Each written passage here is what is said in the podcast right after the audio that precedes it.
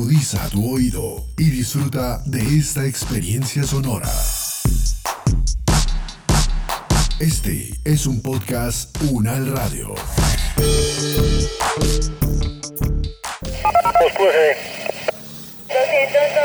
la calle 44 Alfa 2125 del apartamento 101, calle 24 carrera 74 Modelia.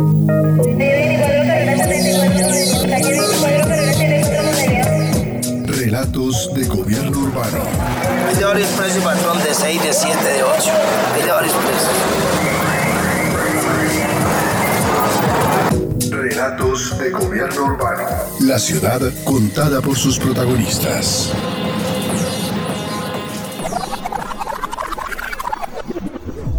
30 de la tarde, el Consejo Nacional Electoral atiende hoy una obligación que nos impone la Corte Constitucional, donde en estos trámites de revocatoria del mandato obliga y establece un requisito previo al inicio de cada proceso de revocatoria del mandato y previo inclusive a la misma recolección de firmas. Recientemente la Corte Constitucional vía sentencia ha dicho que se debe hacer una audiencia pública, una audiencia pública como la que hoy nos está convocando con un propósito muy especial. Y ese propósito es que la comunidad, los ciudadanos del municipio a donde se ha iniciado un proceso de revocatoria sepan, conozcan que hay uno, dos, tres o varios comités promotores que quieren revocar el mandato del alcalde popularmente elegido y las razones por las cuales estas personas consideran que se debe revocar el mandato de su alcalde. Hasta cierto punto se ha vuelto una costumbre escuchar cada cuatro años en los noticieros hablar del inicio del proceso de alguna revocatoria de mandato o ver personas en la calle recogiendo firmas con el fin de revocar a algún gobernante local en Colombia son las leyes 134 de 1994, 741 de 2002 y 1757 de 2015 las que establecen la posibilidad de cuestionar la gestión de los alcaldes y gobernadores al punto de provocar su revocatoria proceso complejo, costoso y exigente que pretende otorgar a los ciudadanos una herramienta de decisión democrática en el devenir de sus gobiernos municipales y departamentales. Se trata de un derecho político por medio del cual los ciudadanos pueden sustraer del poder a alcaldes y gobernadores elegidos por ellos mismos. Mauricio Reyes, profesor de la Facultad de Derecho, Ciencias Políticas y Sociales de la Universidad Nacional de Colombia, nos explica en qué consiste esta figura. La revocatoria del mandato es una de las manifestaciones de los mecanismos de participación ciudadanas consagradas en la Constitución y a la vez el ejercicio de los derechos civiles y políticos consagrados en los tratados internacionales. En el caso colombiano está consagrada en los artículos 40, 103 y 259 de la Constitución Política y se restringe en el caso colombiano a los mandatarios locales en caso que los electores consideren que no se ha cumplido con los mandatos que éste se quiso llevar a cabo y en el caso también en que exista, digamos, una conciencia general de que es el ejercicio de ese mandato en el ámbito local está haciendo un daño contra la ciudadanía y en general los electores.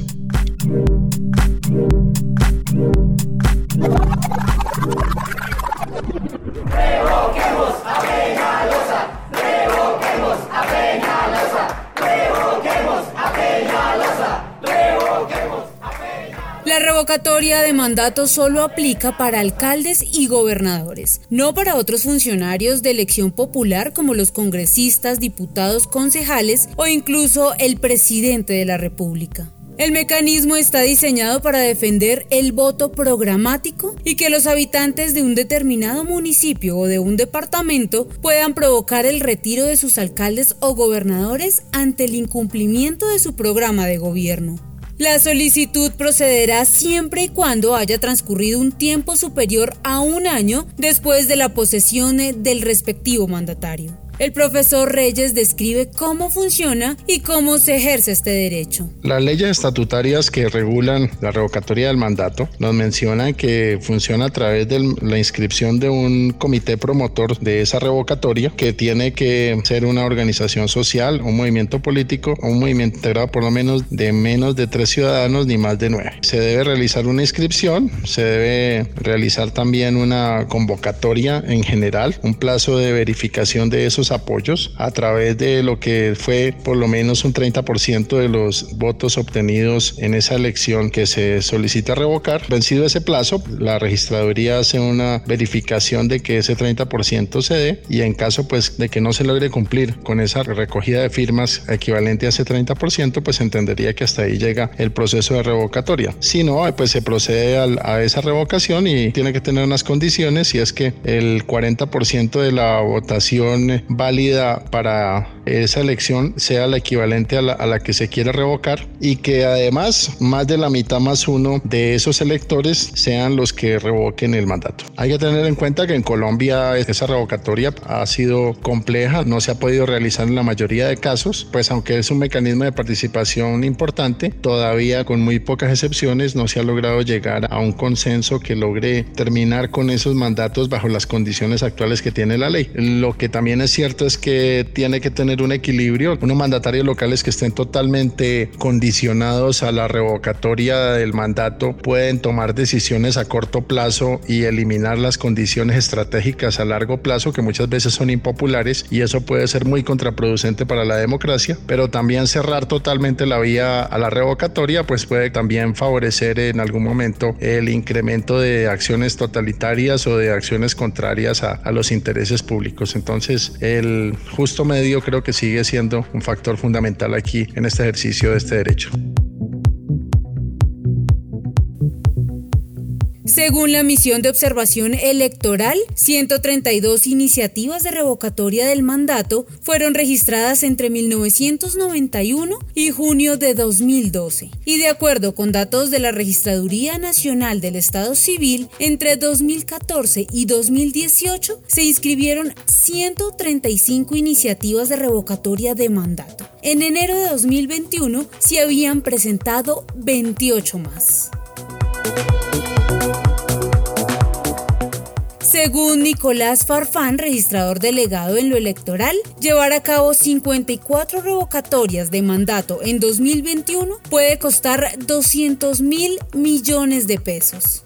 Las implicaciones del mecanismo en términos presupuestales son analizadas por Camilo Vargas, analista político y experto en temas electorales. En principio el costo de la democracia no debería ser un problema. Ningún mecanismo de participación ciudadana debería objetarse por su costo. Con las revocatorias del mandato lo que hay que preguntarse es si el mecanismo está bien diseñado y si vale la pena incurrir entonces en ese costo. Y lo que uno encuentra cuando analiza el mecanismo de la revocatoria es que tiene problemas de diseño. Colombia viene construyendo desde la constitución del 91 muchas formas de participación directa de las y los ciudadanos en su democracia. Y eso ha sido un largo proceso de construcción que se propuso en el 91, entre 2010 y 2015, tanto el gobierno como el Congreso, como la sociedad civil, como la academia, como la misma Corte Constitucional, sacaron un nuevo estatuto de participación ciudadana que facilitó el acceso de la ciudadanía y la posibilidad de que se voten esos mecanismos y por eso es que hoy en día estamos viendo que hay más revocatorias andando. Sin embargo, más allá de facilitar el procedimiento, hay que ser bastante críticos con el fondo del mecanismo. Se supone que una revocatoria del mandato parte de una inconformidad ciudadana con la ejecución de un mandatario, de un alcalde, de un gobernador. La revocatoria se hace porque el alcalde o el gobernador no cumple con su programa de gobierno. Su programa de gobierno está plasmado en el plan de desarrollo y el plan de desarrollo comienza a implementarse un año después de que empiece el gobierno local. Desde el primer día de implementación del plan de desarrollo ya se pueden empezar a promover revocatorias del mandato, sin mencionar los impactos que tiene el éxito de una revocatoria del mandato, que es cortar a la mitad un gobierno local, con el impacto que eso tiene sobre la implementación de las políticas públicas. Entonces tenemos que preguntarnos si vale la pena incurrir en costos para las revocatorias del mandato y lo que vamos viendo es que no es un mecanismo bien diseñado, no hay una evaluación real de la ejecución de programas de gobierno y planes de desarrollo de los mandatarios como para poder decir objetivamente si vale la pena irnos a votar una revocatoria, si ese balance de costo-beneficio vale la pena para darle el derecho a la ciudadanía de hacer una revocatoria. Y entonces, si bien el espíritu de la revocatoria del mandato es bueno, el mecanismo está mal diseñado y entonces no vale la pena gastar dinero en eso.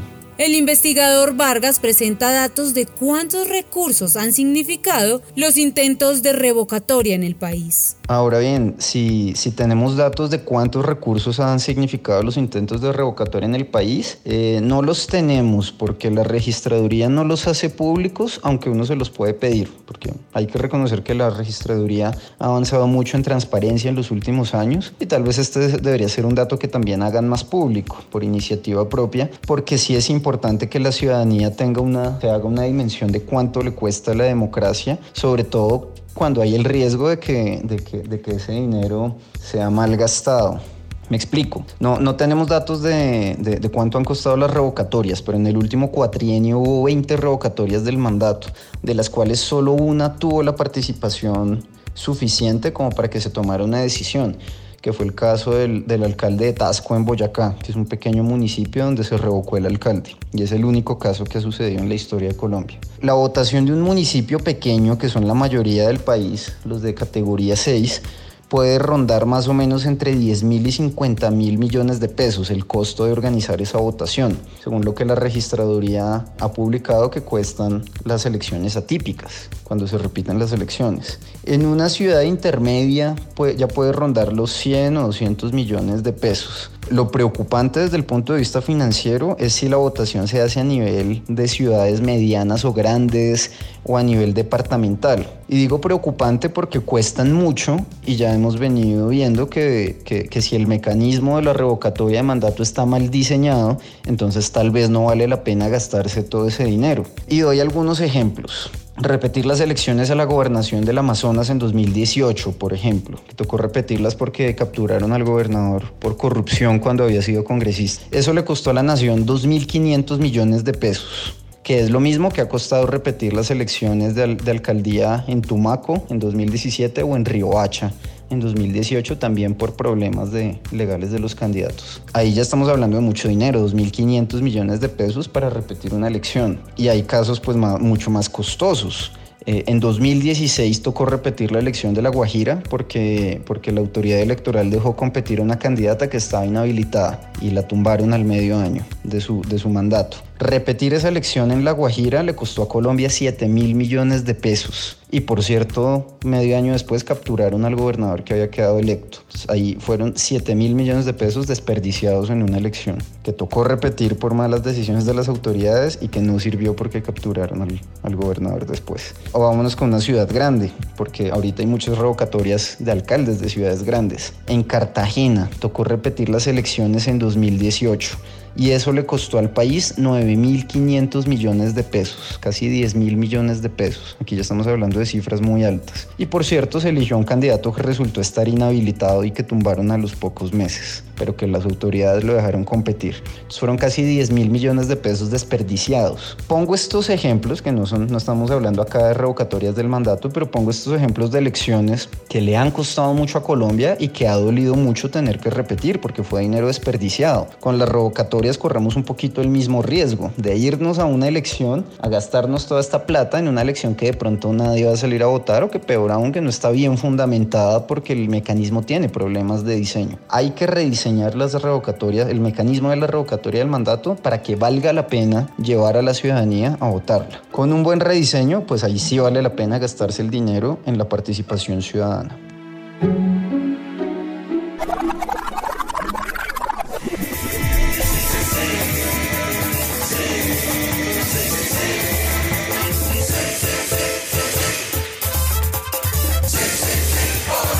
Vote sí, revocatoria Petro.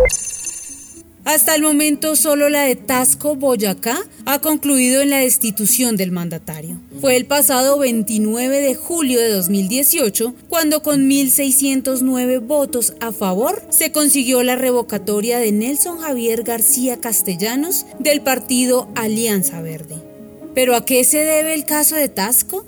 A este cuestionamiento responde Clara Rodríguez, profesora del Instituto de Estudios Políticos y Relaciones Internacionales de la Universidad Nacional de Colombia. En el caso de Tasco, que se da más de 20 años después de aprobado este mecanismo de participación ciudadana, lo que ocurre es que hay un cambio por la ley estatutaria de participación del año 2015, la ley 1757, en el cual se disminuyen los porcentajes, los umbrales, tanto para los apoyos requeridos para registrar la iniciativa, que pasan de un 40% a un 30% de quienes participaron en en la elección y también se disminuye de forma importante el umbral de participación, que es este pasa de un 55 a un 40%. En este sentido, pues eso explica el que en este mecanismo una población muy importante haya podido pronunciarse y haya revocado a su alcalde. Es de señalar que aunque la mayoría de iniciativas se han quedado por el camino, sobre todo porque es muy difícil recolectar las firmas, ha habido otros casos en donde se ha llegado a la votación y la gente ha votado mayoritariamente no, ¿no? Porque suele mencionarse el caso de que no hay sino una revocatoria de mandato de alcalde, pero hay algunas que también se han votado con la posición contraria de la ciudadanía.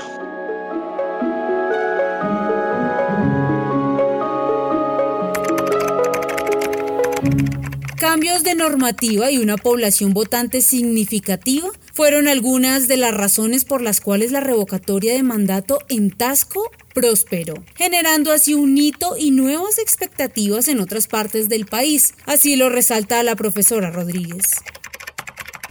La revocatoria en Tasco significó como una expectativa de que iban a venir otras revocatorias a continuación y que realmente este derecho político de los ciudadanos, pues que se consagró en la Constitución del 91 y posteriormente se reglamentó, se iba a empezar a hacer efectivo porque la experiencia previa pues no había sido muy satisfactoria, sobre todo por las dificultades del procedimiento y la complejidad del mismo y lo que ya hemos mencionado de los umbrales. Sin embargo, pues hemos visto que esa expectativa no se ha cumplido porque el mecanismo ha estado en cierta medida viciado por el interés político de los opositores o interesados en este aspecto político más que en el ciudadano y por eso yo creo que no han tenido mayor desarrollo. De otro lado, en el periodo ha habido unas sentencias de la Corte Constitucional que han estado más del lado de los derechos de los mandatarios que de los derechos ciudadanos y han incluido un poco tratando de precisar cuál es el referente para poder revocar ese mandato que, le otorgaron los ciudadanos, pues han incluido la posibilidad de hacer las asambleas en que los mandatarios puedan responder a las demandas que se les están haciendo. Entonces esto de alguna manera ha dificultado que se concreten otras iniciativas en ese sentido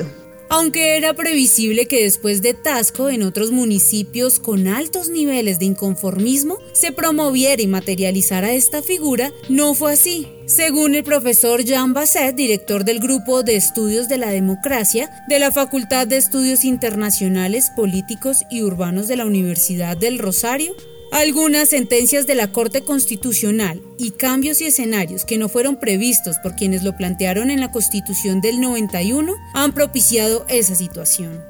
Con la experiencia en el uso del mecanismo de revocatoria hemos podido constatar algo que podía parecer obvio, pero que no tenían claro eh, aparentemente los promotores del mecanismo en la constituyente de 91 y después en los años 90, y es que es un mecanismo que muchas veces se integra al juego político, es decir, no es la sociedad civil que eh, generalmente autónomamente implementa el mecanismo para revocar un alcalde, sino que muchas veces es parte del juego político y, y son los perdedores de la elección, la oposición municipal o, departamental que impulsan el mecanismo. Es una cosa, de hecho, inevitable y perfectamente normal. De cierto modo, pues eh, es un poco el papel de, la oposición en su trabajo de control político a la administración eh, local de utilizar eh, este tipo de mecanismos a veces. El problema es que evidentemente esto los hace parte del juego político y entonces se vuelve una especie de mecanismo de retaliación y eso es una cosa un poco inevitable, pero que agudiza un poco a veces la, polarización en la política local, como lo hemos visto, por ejemplo, en Bogotá con, eh, con un par de décadas de oposición entre la izquierda y, el peñalosismo, con amenazas de revocatorias recíprocas eh, en los últimos mandatos, ¿no? que mantienen ahí una vida política un poco agitada y artificialmente agitadas a veces. Señores magistrados, proponentes, ciudadanos y buenas tardes para usted, su señoría. Soy Andrés Ferrer, ciudadano y servidor de la comunidad deportiva. Sentimos las afectaciones por la contingencia ambiental y la pandemia, pero pongo de manifiesto el incumplimiento de la administración municipal en la ejecución de los planes piloto para el reinicio de las competencias deportivas y el desconocimiento de los protocolos de bioseguridad. Las acusaciones, señalamientos e investigaciones judiciales a raíz de las graves denuncias que se conocen de este proceso de, presupuesto participativo, será la justicia ordinaria quien determine las responsabilidades e imponga las sanciones pertinentes. Para terminar, le digo a la ciudad de Medellín que este gobernante solo ve a las personas como un código binario, basados en cifras y en números, como si nosotros fuéramos ceros y unos. Y se le olvida que no solo gobierna a los medellinenses, sino también somos seres humanos. Es el momento propicio para reflexionar, según la constitución y la ley, si es perjudicial para la ciudad o como lo ha sido para algunos, conveniente que usted siga siendo el alcalde de Medellín. Muchas gracias.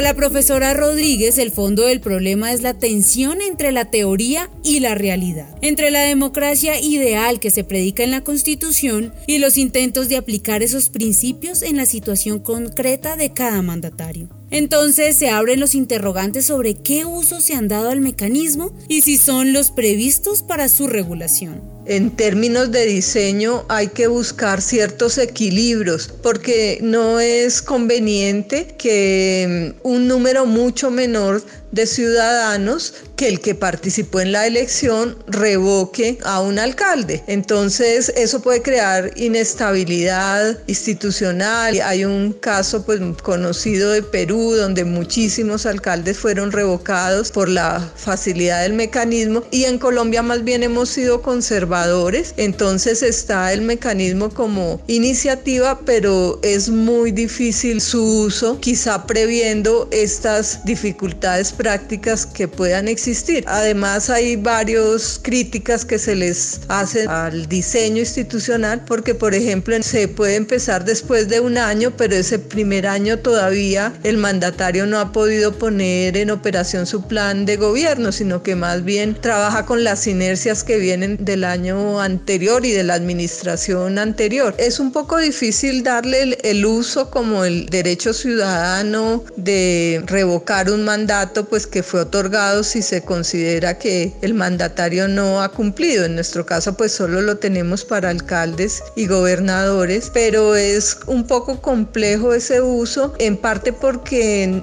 la ciudadanía no tiene los recursos y los medios para mover la iniciativa, para recoger las firmas, para promoverla. Digamos que está en cierta desigualdad contra los mandatarios que tienen otro tipo de recursos para su defensa. Entonces entra a jugar más en un plano político de los opositores del, del mandatario. De otro lado, nosotros tenemos una tradición abstencionista alta y en la revocatoria del mandato es mucho más. Entonces, por eso no siempre el uso es el que fue pensado cuando se incluyó el mecanismo en nuestro ordenamiento constitucional. La docente Rodríguez plantea el oportunismo político como uno de los obstáculos del proceso. Premisa que pareciera evidenciarse en el hecho de que al año de comenzar la gestión de las autoridades locales elegidas en 2019, arrancó una ola de revocatorias encabezadas por los casos de Bogotá, Cali y Medellín.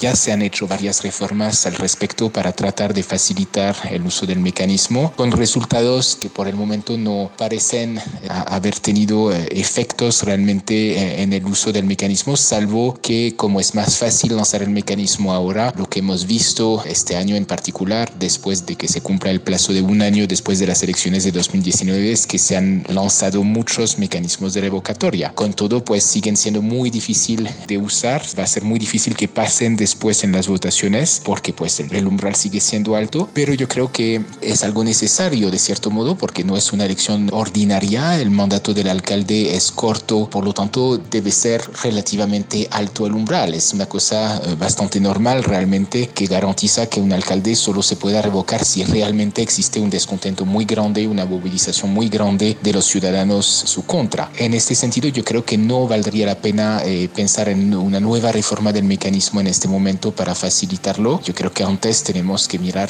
un poco el balance de los efectos de la ley de participación de 2015, la ley 1757, que ha sido la última reforma del mecanismo. Entonces necesitamos un poco más de distancia para ver los efectos de esta reforma del mecanismo.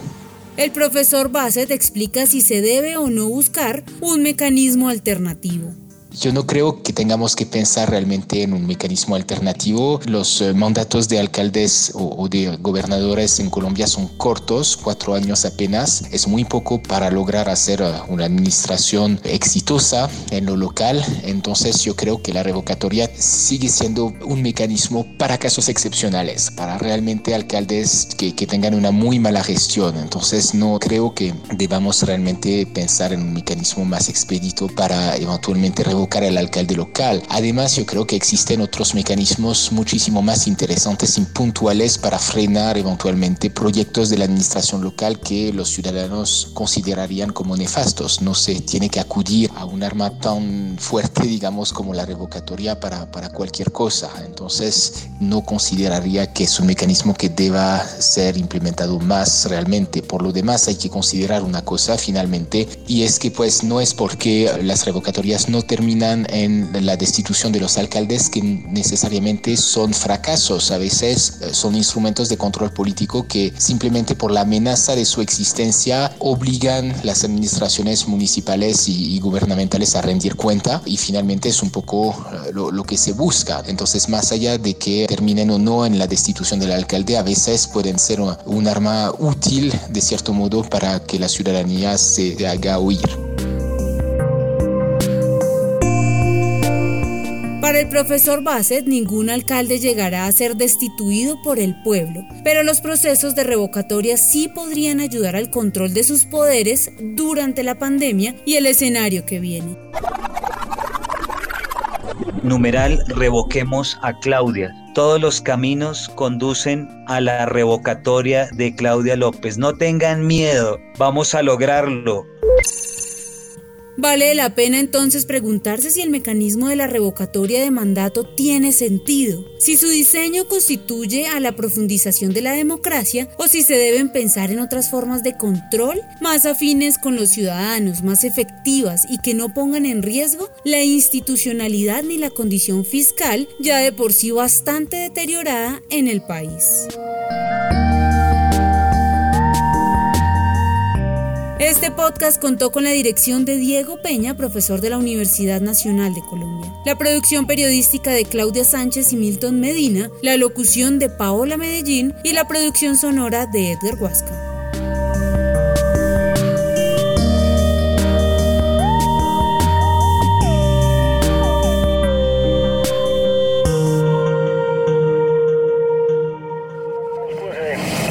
Este podcast es una producción del Instituto de Estudios Urbanos de la Universidad Nacional de Colombia en alianza con UN Radio.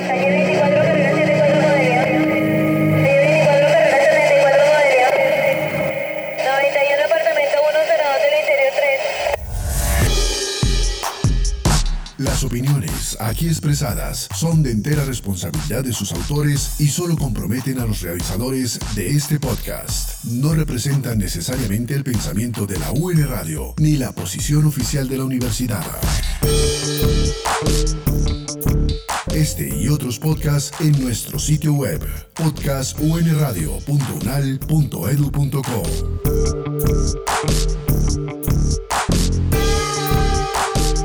Universidad Nacional de Colombia, proyecto cultural, científico y colectivo de nación.